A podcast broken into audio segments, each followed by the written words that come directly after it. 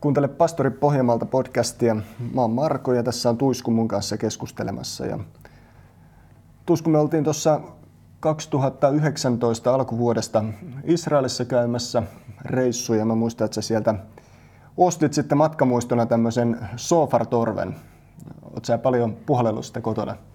No joo, se on totta kyllä, kyllä ja tota, noin, niin valitettavasti mä en ole kyllä siitä saanut kauheasti ääntä, ääntä tulemaan, että mä jossain vaiheessa mietin, että onko mä huijattu jotenkin, että, että periaatteessa, mutta, mutta on kuullut sitten, että muut kyllä saa, saa äänen tulemaan. Että torvi toimii, mutta puhaltajissa on vika. Niin, kyllä se on tekniikasta kiinni.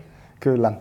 No me ajateltiin tänään puhua vähän siitä, että, että Jumala kutsuu ihmisiä ja, ja miten siihen kutsuun sitten voisi myöskin vastata tähän Jumalan kutsuun. Ja kun me katsotaan vanhaa testamenttia, niin siellä puhutaan siitä, että profeetat toimii tietyllä tavalla tällaisessa niin kuin vartiomiehen tehtävässä.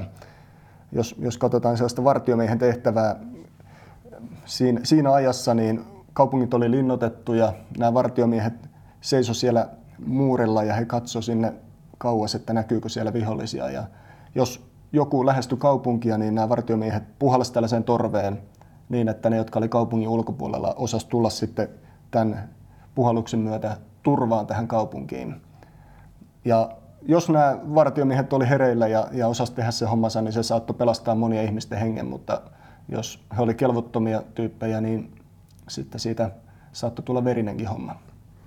Kyllä, ja tämä sama koskettaa myöskin tätä päivää, eli, eli Jumala kutsuu ihmisiä julistamaan sanansa, kutsuu ihmisiä toimimaan vähän niin kuin vartiomiehinä. Voisi sanoa, että seurakuntakin on kutsuttu tätä varten tämän ajan keskellä, että julistettaisiin, kerrottaisiin se, mikä on se niin kuin Jumalan sana ja tahto.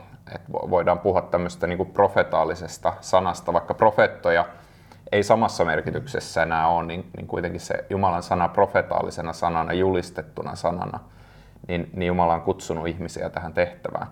Ja, ja, ja ihmisillä oli niin kuin sen mukaan, kuinka varhaisessa vaiheessa se vartiomies tai tähystäjä näki, että sieltä tulee vihollinen, niin sitä kauemmin oli aikaa kansalla tulla sinne muurien suojaan. Kyllä. Tässä jos me luetaan vanha testamentti, niin näitä kuviahan näistä profeetoista, niitä löydetään paljon, mutta yksi, yksi tällainen on Hesekielin kirjassa ja siellä luvussa 33 ja siellä puhutaan nimenomaan siitä, että Jumala on asettanut Hesekielin tällaiseen, tällaiseen niin kuin vartijan tehtävään. Ja hän ei tietenkään puhaltanut tällaiseen sofartorveen, vaan hän kertoi sitä, mitä Jumala hänelle puhuu, eli hän, hän vei sitä Jumalan ilmoitusta näille ihmisille. Ja Hesekielhän oli tällainen uskollinen tässä tehtävässä, mutta sitten taas jos, jos profeetta ei olisi ollut uskollinen, niin kuin Jesaja puhuu, niin siitä, siitä voisi sitten tulla aika ikävää jälkeä. Joo, täällä Jesajan kirjassa sanotaan, tämän maan vartijat ovat sokeita kaikki. Eivät he mitään näe, he ovat kaikki mykkiä koiria. Eivät he osaa haukkua, makailevat vain, läähättävät ja viihtyvät torkuksissa. No, jos me nyt mietitään, mietitään tällaista, että mitä, mitä on olla siellä tällaisena Jumalan äänitorvena tai vartijana tässä ajassa, niin mitä sä ajattelet, Tuisku, että miten, miten tällainen niin profeetan tehtävä, mikä se oli vanhassa testamentissa, niin miten se heijastuu tähän päivään? No ensinnäkin profeetat, jos kansa kääntyi Jumalan puoleen, niin silloinhan se profeetan tehtävä oli arvostettu, se oli hyvä. Mutta silloin kun kansa paadutti, sydämensä, niin silloinhan monesti näille profeetoille myöskin kävi huonosti. Eli tota, niin vähän sama tänä päivänä, että, että jos julistaa sanaa ja sitä ei oteta vastaan, niin ihmiset ehkä enemmänkin niin kuin ärsyyntyy tai, tai, tai jopa tulee vihamielisiksi. Mutta, mutta sitten jos se otetaan vastaan, niin tapahtuu parannus, kääntyminen. Jumala tekee sitä omaa uudistavaa työtään – ja, ja, ja tämä me nähdään, että oikeastaan näiden kaikkien profeettojen ydinsanomassa, siellä oli jotain, mikä oli ajankohtaista, mutta sitten siellä ydinsanomassa oli myöskin se, että te olette lähtenyt Jumalan luota, tehkää parannus, kääntykää. Ja, ja voisiko sanoa tämmöisen nykyajan vertauksen mukaan, että, että se profeetan tehtävä tai Jumalan sanan tehtävä ei ole niin kuin rakkikoirana toimiminen, vaan vahtikoirana. Eli, eli kiinnitetään niihin keskeisiin asioihin, jotka estää ihmisiä palvelemasta Jumalaa. No, tämä parannuksen tekohan on tässä aika semmoinen keskeinen osa, muistaakseni kahdeksan kertaa mainitaan tässä Hesekielin luvussa 33 tämä parannussana, eli toisin sanoen se ei ole sitä, että ihminen on pahoillaan jostakin, eikä se ole oikeastaan edes sitä, että hän kokee tunnon tuskia, vaan sitä, että hän todella tulee mielenmuutokseen. Hän ei ennen ole ehkä totellut Jumalan ääntä, mutta nyt hän haluaa ruveta tottelemaan ja hän tulee siihen Jumalan armon tuntemiseen totta kai samalla. Ää, niin tämä parannus, parannuksen tekeminen ja mielenmuutos, sehän on myös tällaisessa u- Uuden liiton kontekstissa ja Uuden testamentin kontekstissa hyvin tämmöinen keskeinen tehtävä. Hebrealaiskirjeessä sanotaan, että jos te tänä päivänä kuulette hänen äänensä, älkää paaduttako sydäntänne. Eli, eli Jumala kutsuu myös tänä päivänä elämään hänen yhteydessään niin, että, että me ei, ei niin kuin paaduteta sydäntä, että me ei lähetä toiselle tielle.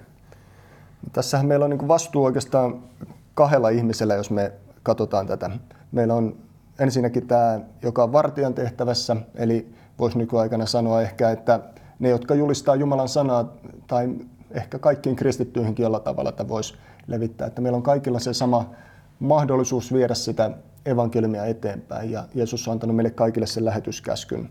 Mutta samaan aikaan me nähdään, että kenenkään ei ollut pakko tulla sieltä kaupungin ulkopuolelta kaupunkiin, kun torveen puhallettiin, eikä kenenkään ole tänäkään päivänä pakko kuulla sitä Jumalan sanaa ja taipua se alle, vaan ihmiselle on annettu se mahdollisuus, että hän voi ottaa sen vastaan tai hän ei ota sitä vastaan. Totta kai tässä on aina kyse siitä, että, että kun Raamattu puhuu, että kukaan ei voi tulla Jeesuksen luo, ellei isä häntä vedä. Eli aina tarvitaan se Jumalan työpohjalle, mutta joka tapauksessa ihmisellä on se valinnan mahdollisuus tässä.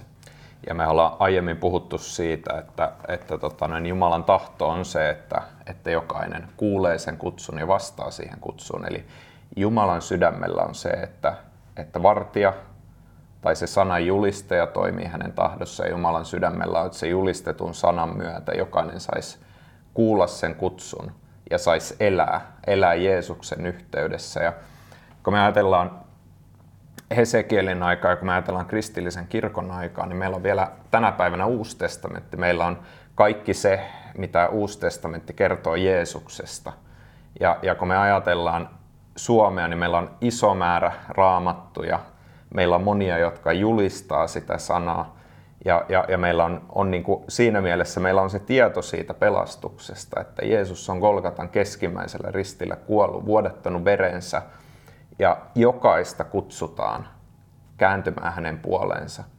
Ja, ja jotenkin tänä aikana se sanoma on, on myöskin jokaiselle, joka tätä kuuntelee, että, että Jumala tahtoo, että sä käännyt, teet parannuksen, elät ja elät Jeesuksen yhteydessä iankaikkisesti.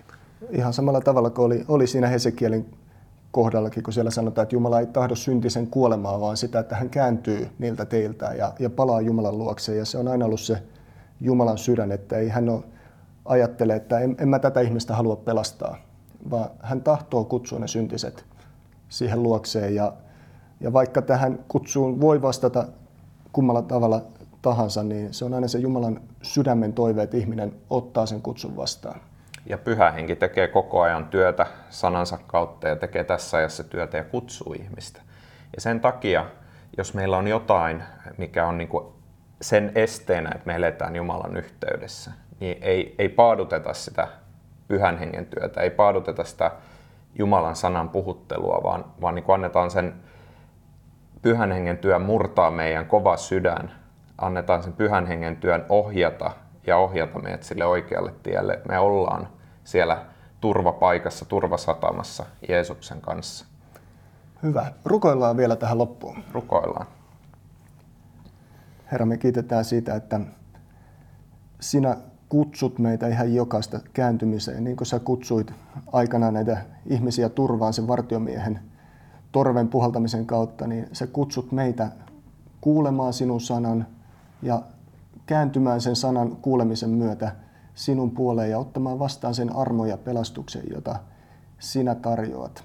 Jeesus, mä rukoilen, että jokainen, joka kuulee nämä sun sanat ja, ja ne jää hänen mielensä, niin hän ei paaduttaisi sydäntään niille, vaan sinun pyhä henki saisi tehdä työtä ihan jokaisessa niin, että mahdollisimman moni saisi myös ottaa vastaan sen pelastuksen ja ilon ja toivon, jota sinä tarjoat. Herra, me kiitetään siitä, että sinä olet antanut uhrina oman elämäsi meidän puolesta. Sinä olet mennyt ristille, kärsinyt, vuodattanut veresi, ostanut meidät sieltä kuoleman ja synnin orjuudesta, jotta meillä olisi se toivo, jotta meillä olisi se mahdollisuus elää sun luona iankaikkisesti. Herra, me ylistetään ja kiitetään sinua siitä ja me pyydetään, että vie jokaisessa loppuun se hyvä työ, jonka sinä olet aloittanut. Tätä me rukoillaan Jeesus sinun nimessäsi. Amen. Amen.